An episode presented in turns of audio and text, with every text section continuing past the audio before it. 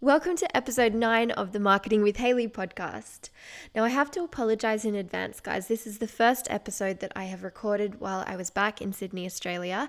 And so now I have to compete with the sound of the cicadas outside. And I also have a little puppy by my side who loves to bark at the postman. So if at any point you hear some uh, unusual noises that you're not used to hearing in my podcast, I have to apologize, but there isn't really anything that I can do about it. It's kind of out of my control. So, today I'm taking you behind the scenes of the steps I took to market my business after starting up in London, UK, which was a new foreign country to me. These are the same tips that I'll be using now that I've moved back home to Australia and essentially starting over since I didn't have a photography business when I was in Australia beforehand. Only after having done it once while over in London, I have a whole lot more understanding of how to make things work faster this time around. Now, the beauty of this episode is that the tips aren't actually exclusive to those of us who are starting businesses in new countries. Even if you've lived in the one place your whole life, you can use these tips to help market your business. So I hope that regardless, you tune in to learn more. All right, let's get started. Welcome to the Marketing with Hayley podcast, where you can learn marketing, branding, and business tips to help you get your first clients and bring your creative business to life. Your host for today's show is business mentor, teacher, photographer, and Beatles superfan, Hayley Richardson. Are you ready? Let's go. Okay, welcome, guys. I'm really excited to share this episode with you because marketing a business in a new country is a question that I've obviously been asked about a fair bit over the last few years as I ventured into photography for the first time while I was living in London. And at one point, I was also coaching, so restarting my coaching business while I was in London as well. So, my very first tip for starting and marketing a business in a new country is to meet people obvious, right? But the most important asset that your business can have, in my opinion, is the people that you know. And the thing about starting a business in a new country is that quite often you probably don't know anyone. You don't have your existing networks to fall back on, which I think is actually a bit of a blessing because you really do have to get off your bum and make things happen people really are the source of word of mouth. And what I found in business is that people love to support and recommend people that they know to others, whether that's supporting by becoming a customer or client or simply spreading the word to other people. I know I definitely love to do this with people who I know. I love to support them and and recommend them to anyone that I know. How about you? Take a look for an example next time you're in a Facebook business group or even just on your regular Facebook feed or somewhere on Instagram. Those posts that ask something like, I need a new logo. Does anyone have a great graphic designer that they've worked with and recommend? Or help, I want to hire a PT. Throw your recommendations at me. When you look at the comments on those posts, you'll usually see a bunch of very enthusiastic recommendations from people who either know the person they're recommending personally or have already worked with them in some capacity as a customer or a client. I've experienced this to be true, both from my past clients who jump onto Facebook posts and vouch for me, which is really lovely of them. Very, very, very nice and uncalled for, but I, I, appreciate it so much. But also people who I've been in touch with on Instagram, even if we've never met in person, um, have vouched for me. And I've, I've experienced this recently moving home to Sydney. I've had a couple of posts where people have recommended me in Facebook groups, even though they're people who I've never met in person. Um, and also my close friends and family. And I always I always do the same. I love supporting people I know and like and recommending them to other people what I learned when I moved to London, which I could have amped way up, but which I have also started doing in Sydney, and I will do it much better than I did in London, is to just get out there and meet people. Meet people without an agenda and build relationships with people who you feel a connection with. And first and foremost, you'll have a new friend or acquaintance, and then you'll possibly both create the opportunity to potentially be able to help each other out down the track in some way or other. So go into meetings and networking with an interest in the other person rather than that upfront agenda of talking about yourself. Listen to what they have to say, ask them questions, and take an active interest in them as a person and get to know them. And a relationship will flourish from there. If you're an introvert like me, meeting people or networking in inverted commas, as it's also known as, might sound really daunting. And I have to say, like over four years now, with a few breaks um, of being in business, it's something that I am gradually warming up to. I should have done it from the start, but you know, if, if you're an introvert, you quite often will recoil from the sound of networking. I do believe if you're really set on getting your business established and gaining, gaining traction, it's a very wise thing to do. I much prefer to meet people in a one to one capacity or even a group of three for coffee dates or walks rather than going to large networking events. That's just my introvert nature. And if you're an extrovert, you may prefer the opposite. Who knows? Uh, though I am slowly working my way up to being more comfortable with bigger networking events too. So, if you can find a way that you feel comfortable meeting people, even if it's just by starting out having Skype chats with people, it's so worth it in the long run for your business. Number two is to get featured. This one's an oldie but a goodie. It's one that I haven't made use of much in the past few years, to be honest, myself. However, I should because every time I have done in the past, it has paid off in spades. So get yourself interviewed on podcasts, featured in magazines, speaking on stages, and interviewed on blogs. Volunteer to be an expert guest in courses and find ways to be seen by other people's audiences as much as you can.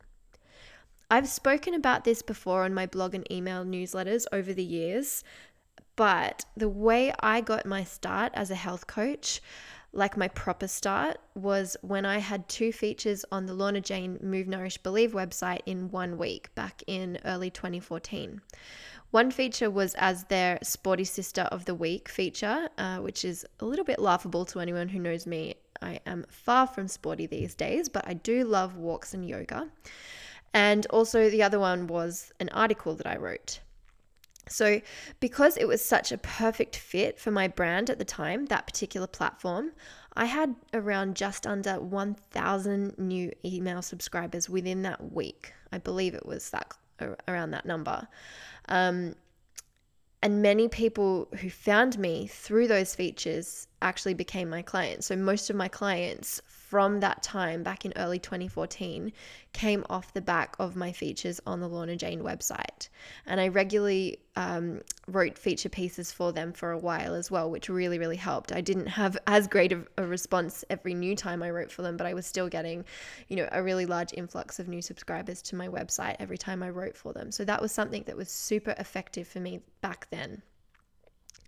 I have actually also had this work the other way around as well, which you might be interested to know about, in that people have contacted me about my photography services based off guests I've had on my podcast, which is pretty cool. I hope that it works the other way around too, in that my guests get inquiries as a result of being featured on my podcast. However, it was something that was pretty cool and unexpected for me to actually have people finding me through my podcast. Um, I silly, I guess. Like I probably should have expected it, but it totally makes sense. So if you're too scared to pitch yourself at this stage as a guest on other platforms, why don't you just start to um, host your own podcast or start interviewing people on your own platforms in some way and get used to having people find you through the people that you collaborate with? Which brings me to point number three, which is collaborations. So start out by reaching out to influencers and offering your services to them. When I started doing photography in London, I did some collaborations with people who were already established in the wellness industry. So they had businesses and they had social platforms. They just so happened to be my friends already, and that's because many of the friends that I made in London were through Instagram. However, the benefit of taking their photos was that they all shared them on social media and credited me, and new clients started to find me via their posts, which was amazing. So, think about people who it would make sense to offer your services to and who would genuinely enjoy working with you. Make sure that there is some kind of a uh, return for you in that if they have a large enough following and, and they post your photos and tag you in it, you're guaranteed to have some people come back and find you through those posts. But genuinely, if they enjoy the experience, they'll talk about you either in person or online. Another type of collaboration would be to invite guests to be featured, as we mentioned before, in your YouTube channel or your podcast or your Instagram stories or your blog. A collaboration doesn't always have to mean giving away your services, so you could collaborate on a project of some sort that's not necessarily you delivering a service. Could be you two working together on a common goal, like a styled shoot if you're a photographer, or um, a project where you have maybe a joint webinar if you are a health coach and a life coach partnering up.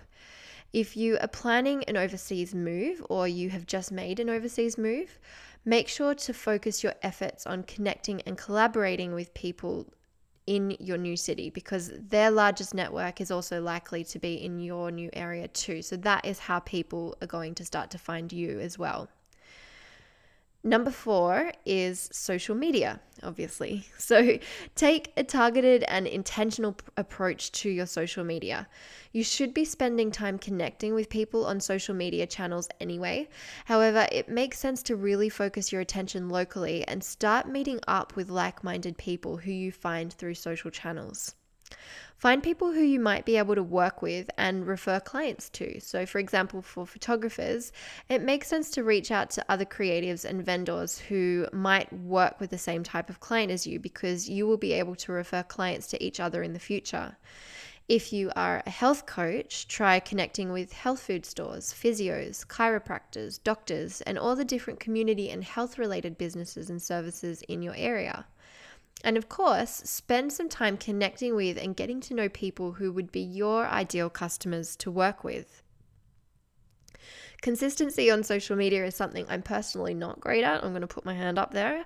However, once I'm settled back in Sydney properly, I do plan on making it one of my goals for 2018 because I have found that social media is a great way for potential clients to find me.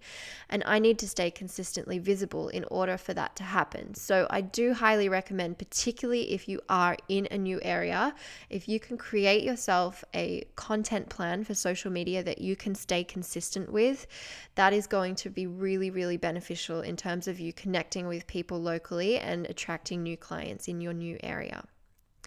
So, this has been a, a, short and sweet episode, but these are my four most effective tips for marketing yourself in a new country. And they're also what I did to start getting work as a photographer while I was living in London. So, my advice to make these tips work for you is that I recommend you create an action plan, and this can apply to anyone. Again, doesn't have to be if you are moving to a new area, new country, new anywhere. I just really recommend that you create an action plan with some daily or weekly action steps to keep yourself accountable um, and making sure that you're constantly getting out there and getting in touch with new people. I also really find it helpful um, to create canned responses in Gmail because this is a great way to cl- kickstart collaborations because you effectively write your email once and then you send it many times. So if you're saying the same thing over and over, you just need to write it once and then you can you can customize it essentially for each individual person. So the part that's the same for everyone then doesn't need to be reinvented every time you go to send a new email, which saves you so much time. And then all you need to do is customize your message and include something personal for each individual person that you contact. And that is important to make sure that the messages that you send when you're reaching out to people are personalized and that you have taken the time to actually get to know them a little bit because you want to make sure that you are reaching out with people who are like-minded and whose style style of work that you you like and respect because that's how you are most likely going to build relationships that are going to be long lasting and mutually beneficial to both of you. So I hope that you find these tips helpful. If you have any questions about this, feel free to reach out to me on Instagram or comment on my latest post with your own tips on what you would do if you were starting a business either in a new country or just starting a new business altogether. If there's anything that you think I have have missed that is really important, I would love to hear from you. That's it for today's episode, friends. Thanks for listening in. For show notes and guest information, visit hayleyrichardson.co forward slash podcast. If you loved today's episode, please subscribe to the podcast on iTunes and leave us a review. Thanks again for tuning into the Marketing with Hayley podcast. Keep bringing that creative business of yours to life, and we'll see you in the next episode.